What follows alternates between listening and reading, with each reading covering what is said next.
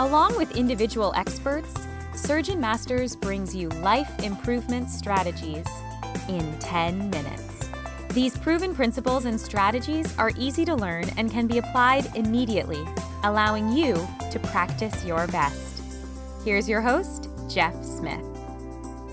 Welcome back to the Surgeon Masters Mini Podcast. On this episode, I have with me USA Today bestselling author Dr. Timothy Browne. He's an orthopedic surgeon. Dr. Browne has been a collaborator on a project, Do No Harm, collections of medical thrillers. They're now bestsellers, and he's written uh, at least a couple other books that are published and out there, and he's been involved in a lot of things in medicine, but in particular, spent a lot of his career overseas doing medical mission work. Dr. Browne, welcome. Thanks, Jeff. Thanks so much for having me. So when we were talking about ideas of things that uh, our audience would definitely benefit from, I think that the conversation got onto the subject of creativity and and whether that be restoring creativity or building creativity. Uh, share with me a little bit of your thoughts on that subject. You bet. Well, I, I think as in general, orthopedic surgeons are very creative, and uh, I I know so many surgeons that either write or paint or make knives or you know even are very creative in in their surgery, and uh, it just strikes me that that that creativity is such a foundational part of of who we are that if we don't work on that part of ourselves that can actually lead to burnout and and dissatisfaction in our own practice and our in our own lives. Well, and I think maybe that's one of the big contributors is that people are feeling that sense of creativity stifled either by the non-creative work that we end up having to do or um, you know the systems that work that feel that we feel maybe that that creativity is being stifled. So how do we turn that around or how do we cultivate that? Well, that's a good question, Jeff. I, I just recently talked to my oldest son, who's a third year medical student, and he was, you know, he was sharing with me how how hard it is.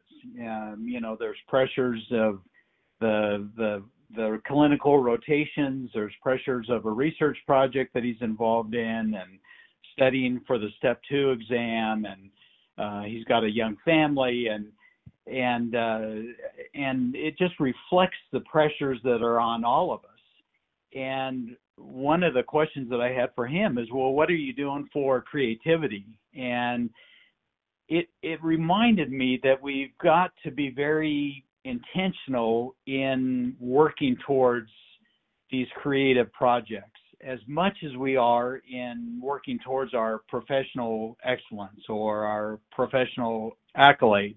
And you know how do you do that? How do you carve out the time? And that you know and that was his question is well dad i i'm already maxed out on time. How how do i carve out that time to do anything creative?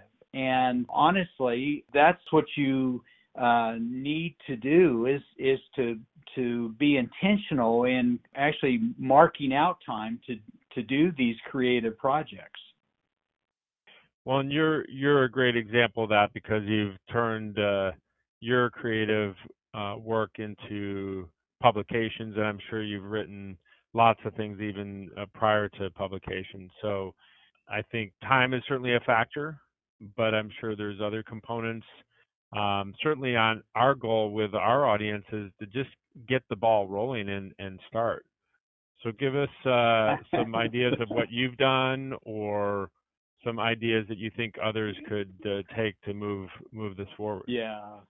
Uh, Jeff, I was listening to one of your other podcasts recently and and it was all about self-doubt and and probably that's one of our biggest hurdles in in doing anything creative. It's like, well, you know, I can't write, I can't paint, I you know, I I kind of want to write. I kind of want to write a book, but I don't even know where to start. And I love coming alongside of folks, and I I hope folks will even contact me and and uh, say, you know, how did how did you get your start? Well, how did you do this? And you know, one of the things um, and you know, I, I know that all these creative bents are a little bit different, but for writing, there are tons of resources out there. Um, and you know, what's funny is when I finished my my first book uh, and sent a copy to my mom and dad, they, they couldn't believe it. They're like, Hmm. "You wrote a book?"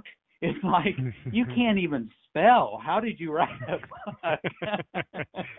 That's awesome, And yeah. uh, you know, it's it's kind of one of those things. You just find the time to to start. And my first book took me five years to write.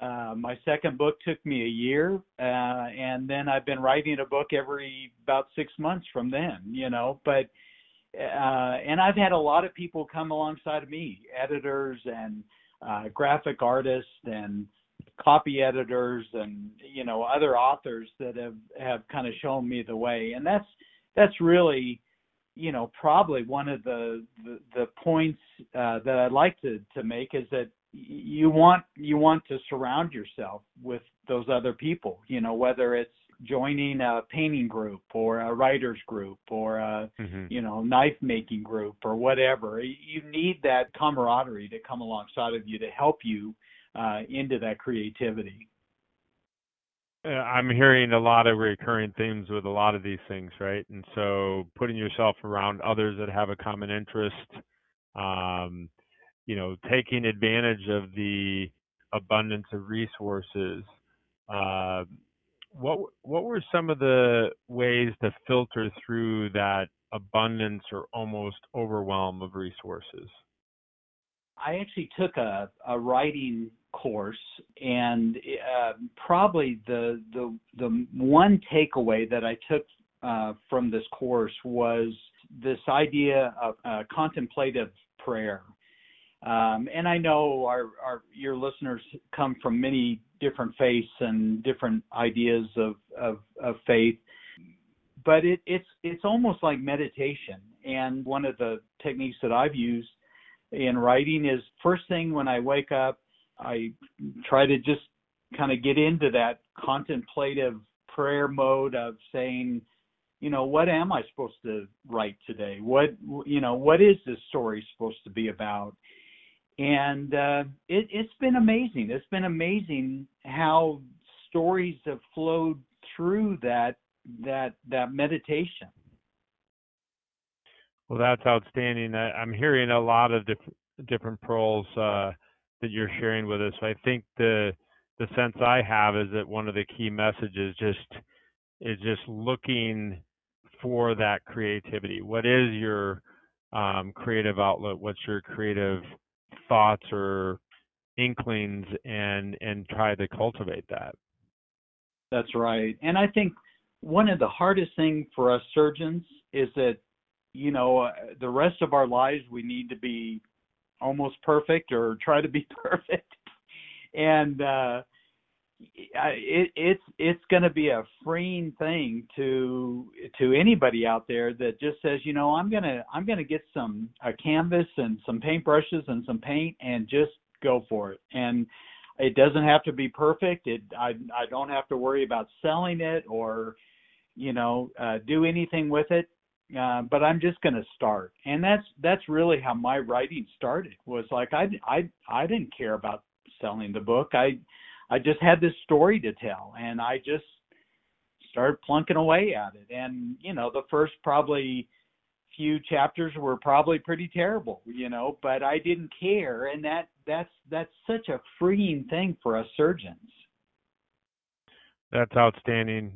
Dr. Browne, I really appreciate you sharing these uh, pearls with us and ideas to help bring out the creativity in uh, other surgeons, right? Because they probably have great stories to share. Exactly. Yeah. Well, Jeff, thank you so much for having me today, and uh, please uh, encourage your listeners to contact me, and I'd I'd be happy to help them on their journey. So. Thanks so much. There you have it. In less than 10 minutes, this is Jeff Smith along with Dr. Timothy Browne. Until the next episode of Life Improvement Strategies for the Surgeon Who Wants More. Ciao.